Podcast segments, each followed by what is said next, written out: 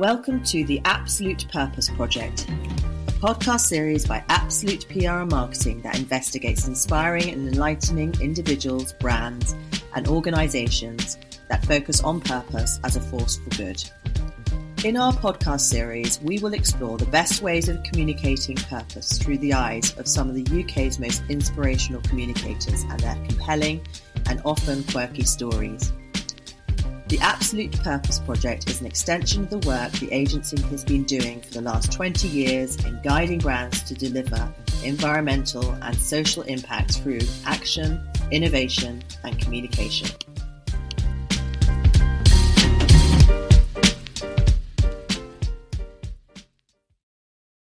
Today we have guest Roger Maslin, who is the CEO of the Ocean Conservation Trust, a global ocean conservation charity connecting people with the ocean and creating a healthier ocean for all.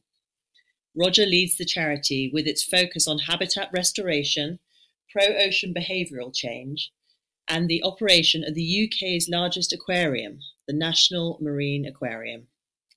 Formerly an internationally experienced financier at Guinness, United Distilleries, and Diageo, he then spent nine years as finance director of Wembley Stadium, funding the, the development of the new stadium, and then seven years as MD between 2008 and 2015.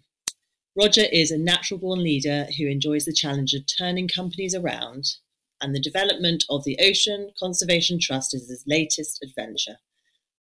So, Roger, I guess how can how can inner city people sort of get that connection? I guess. Well, I think. I mean, I was brought up by the sea, so I've been spoilt, I suppose. And I, I guess for me, because I've been brought up by the sea, it's a natural sort of balancer and it just makes you feel good to be alive. So, but equally, having lived in the middle of Wales, looking out over some fantastic landscape, similarly, it's it's a real it's a real karma. So, I think it just say, you know, does does water inspire my everyday business decisions? I'm not sure if it, if it does, but it, it, certainly makes me feel good. And if you feel good, you probably make better decisions. um, um, gosh, proportion of people that have never been to the sea, and it's still in the sort of high sort of uh, 17 18 19 percent fairly consistently across the, the, the two years of, uh, of the survey and it's just a it's just quite a remarkable statistic, I think. But also the number of people that didn't realise, for example, when we when we started testing some of the principles of ocean literacy, which is all about you know, how connected we are with the ocean, you know, your connection with the ocean, and, and vice versa. So, you know, one telling statistic is that's quite important for all of us is that you know half the oxygen that, that each of us breathe all that is derived from the oxygen so you know, unless we have ongoing a healthy ocean then you know we're going to struggle to breathe but no in terms of if you're not lucky enough to overlook the um, National Marine Park, as I do, and looking over kind of Plymouth Sound, then of course, as a city dweller, can you share in that connection? Absolutely, because you, you know you could be trite and say, well, look, you know, everything ends up in the ocean anyway, and but everybody can make that difference. You know, we are only kind of you know, seventy miles away, away from the sea. But one of our kind of mantra points in the in, in, in the in the OCT is that you know conservation is all about people, and you want to protect nature you've got to start with people. So, you know, one of our one of the key issues that we've had, we are an island nation, but we've lost the connection with the ocean, with the land, and certainly lost the connection with the ocean. Ocean's on the curriculum. You know, uh, we are as a, we are quite a, an illiterate populace when it comes down to just you know that that basic understanding of what the of what the ocean's all about, what the water cycle's all about, and just how connected we are. So, and we certainly don't want to ram things down people's throats. But if people think can get a better understanding, a better awareness of just how connected they are, and we can help create that emotional connection with the ocean, then our our experience over the last 25 years of running a, obviously a public attraction with we've had about so 7 million people through is that you know if you create those emotional connections they stay mm. with for a, for a very long time and they are far more forceful ways in which you're more likely to kind of care about things. So if you, you say that emotional connection with something you care about a bit more, and you happen to, you're more likely to, to look after it. So that's very much what we do from our kind of, if you like, our conservation pathway. There is kind of a lot of mm. science behind it, but essentially it's it's getting people to form those emotional links and then really caring about something and then acting on those on acting on those kind of feelings and th- the thought processes. And that's so much better than kind of fact bashing and, and, say, you must learn this about a whale or that about the sea. That might stay with you for five minutes, but uh, it doesn't have that longer term impact. So, so everybody um, can share, and it's not that, and everybody's got an equal right, an equal ability to make that difference. And I, and I guess another thing that we try and do is certainly not trying to make everybody the kind of the perfect sort of conservationist, but if we could all just do one thing a day or one thing a week or one thing a year, collectively we can be all so, so powerful. So, so no, it doesn't matter if you live in the middle of a city. Um, you have an equal impact on the ocean because in this in this wonderful sort of cycle, this water cycle that we all live in, we're all just so fundamentally connected with the ocean. But a lot of us just don't realise it. And any ideas, Roger, if someone we had someone listening to this and they're thinking, well, where would I even start with that? Any any suggestions on how that might that pathway might start? Yeah, absolutely. Just go and find your nearest piece of water. It could be a stream, it could be a river, uh, it could be a lake, and put your foot in it. Uh, have that, that that kind of emotional connection. It's um, it's something that we might do later on in the year, and on a much larger scale. And excuse me if you can hear some barking in the background. I have a uh, I have a Newfoundland, and if I don't open the door, he'll probably he'll probably knock it down. But yes, I think it's. I, I think I would say be curious and uh, understand a little bit, and just actually begin to see just how how connected you are with it with, with the ocean, and therefore you can start beginning at look at uh, looking at little um, uh, ways in which you know your li- livelihoods may impact. One of the things that we do that actually came out of the survey is we tried to rather than rather than having a this really detailed half an hour survey, we said, well, can we create a, a smaller version that's kind of fun to do? And a lot of what we do is fun, but with a you know with, with a with a kind of a, a a point to it. So we put this thing together called the Think Ocean Challenge. So go onto our website, go look it up, and it's just it's just asking a few questions, and it kind of it, it will depending on how your answers are, it'll you'll become either a head person or a hand person or a heart person. And then depending on your, depending which kind of category you're kind of you're, you're in, then there'll be a number of follow-up suggestions of things you might like to do if oh, you want to be a little bit more interested. So, so yes, I think if anybody's listening, then please try the Think Ocean Challenge on the Ocean Conservation Trust website. I think you'll find it a lot of fun for you, your friends, and your family. Oh, I'm going to try it right away.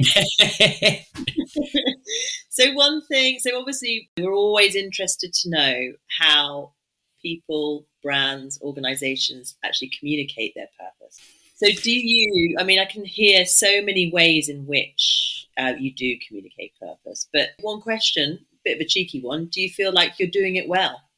Yeah, like all these things, you can always do it better, can't you? And I think it's interesting having just come out of the, or hopefully come out of COVID, then we kind of launched kind of the whole point of OCT beforehand, and we haven't really had the opportunity of really, I think, taking it to, to, to its next level. So yes, absolutely, we can we can do a to do a better job. And I think I think the good thing now is that it's taken us a while, but as as an ocean conservation charity, we've now got an ocean conservation strategy, and we've got three clear programs. In, as I mentioned before, yeah. the Habitats program, advocacy, and experiences. So whether we're talking about restoration of seagrass in our habitats program, whether we're talking about behavior change and advocacy, or we're talking about the National Marine Aquarium or the National Marine Park in our experiences, then I think we've got a much we've got a much a clearer story that I think can can then be told. So I think we've got clarity of purpose, and then it's a question of well,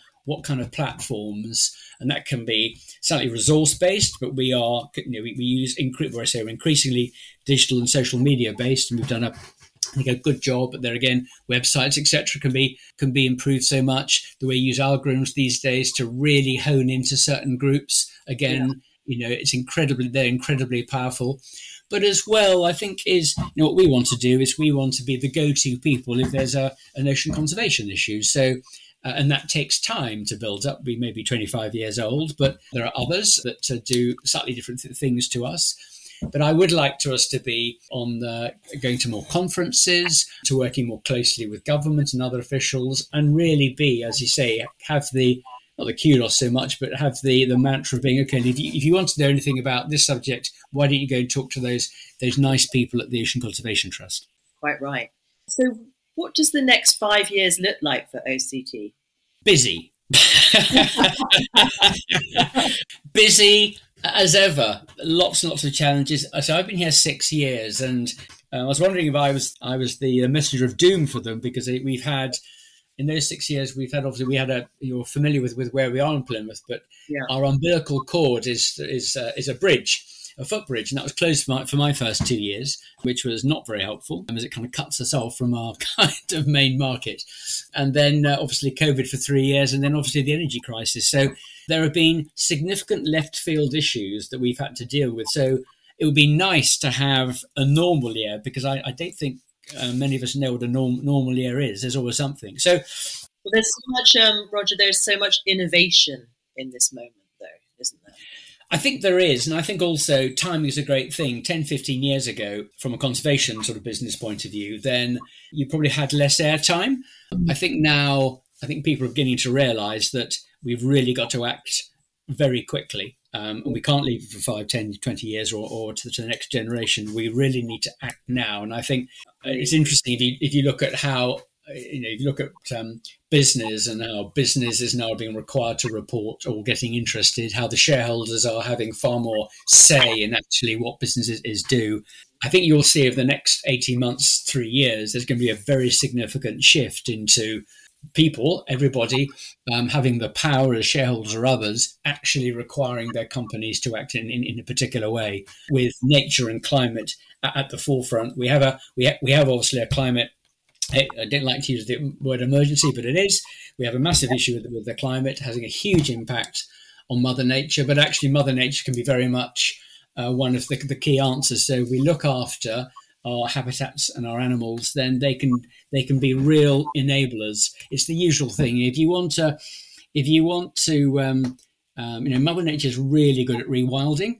Uh, it's yeah. probably better than human intervention. So, but we've got to create the conditions to allow allow that to happen. So I think what we can do as a say as an ocean conservation um, charity is, of course, we can continue with our core programs, doing what we can to protect and restore seagrass because that's our particular thing.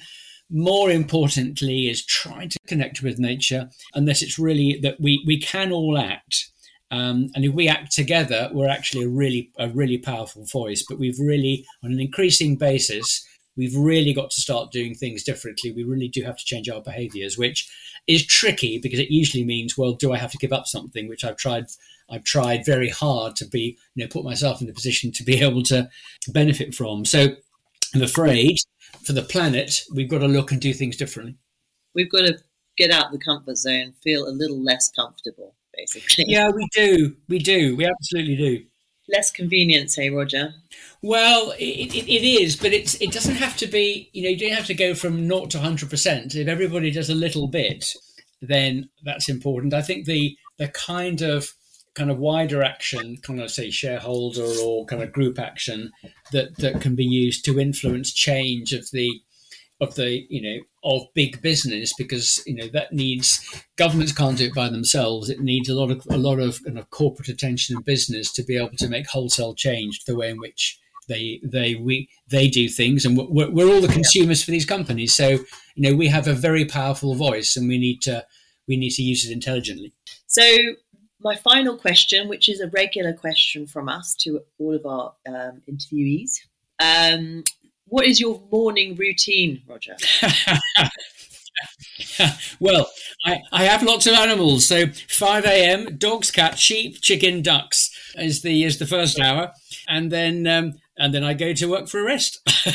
so I live about 45 minutes away. So when I get in, what I like to do is a, a little water, um, a little walk about, see who's around. Just um, obviously before we open at whether it's 9, 9.30 or 10, depending on the time of the year.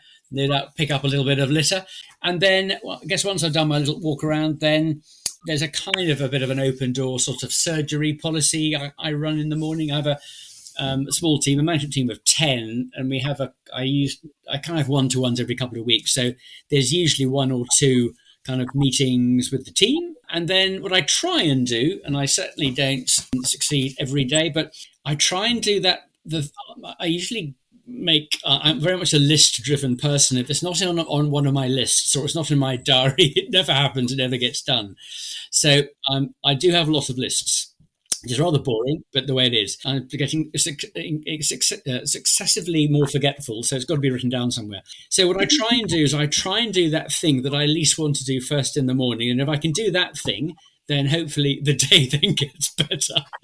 That's a very good plan of action there. So anyway, I try, but as I said, sometimes you look and you think, oh no, let's do something else. It's a lot easier, yeah. a lot more fun. well, I guess the connection with nature is there from the very start with all the animals.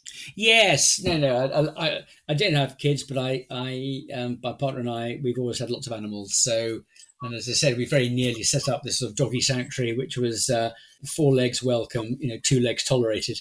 Uh, um, but but uh, that kind of uh, probably sums me up. Oh, um, that's great. Thank you, Roger. That was such a great conversation.